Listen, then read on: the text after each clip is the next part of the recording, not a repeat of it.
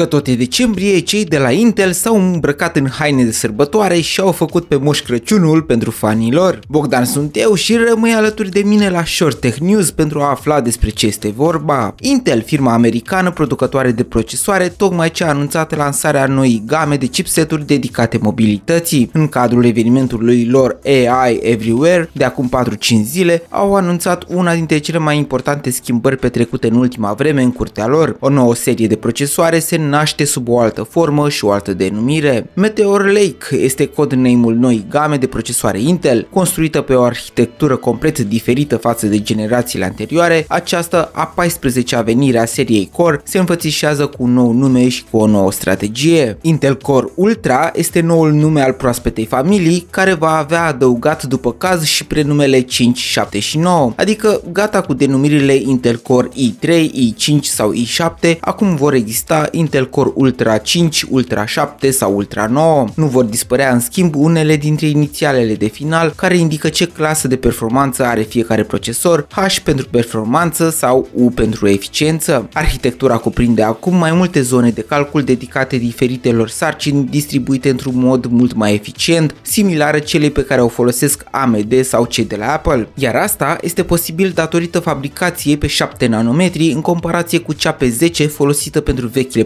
procesoare. Intel 4 se intitulează această arhitectură pe care echipa albastră vrea să o folosească pentru a-și îndrepta noua strategie despre lansarea de produse orientate către mărirea eficienței în raportul consum-putere. Noile modele lansate au fiecare 8 nuclee economice și două low power, dedicate tascurilor de zi cu zi și care sunt menite să-ți consume cât mai eficient energia, atât de importantă pe partea de mobilitate. Pe lângă aceste 10 nuclee, în funcție de gama aleasă, procesorul va mai avea și 6, 4 sau 2 nuclee de performanță. De asemenea, toate cele 11 modele noi lansate au disponibile pe socket și câte un NPU, adică un Neural Process Unit care ajută toate componentele procesorului să ruleze programe ce folosesc inteligența artificială. Aplicațiile sau programele care folosesc integrări ale modelelor generative de imagini sau de text vor putea fi rulate direct și pentru că aplicațiile AI se pot folosi și de procesoarele grafice pentru a funcționa, seriile H de la Intel Core Ultra 9, 7 sau 5 vin și echipate cu 7 sau 8 nuclee grafice ARC, implementând astfel în soluțiile grafice integrate o mică parte din tehnologia folosite pe plăcile video dedicate Intel Arc, bineînțeles net superioare celei de bază Intel Graphics, aducând capabilități decente chiar și în unele jocuri mai solicitante. 16 nuclee și 22 de fire de execuție au cele mai performante procesoare Intel Ultra lansate momentan, cu viteze de maxim până la 5,1 GHz și care suportă bineînțeles în funcție de model până la 96 de GB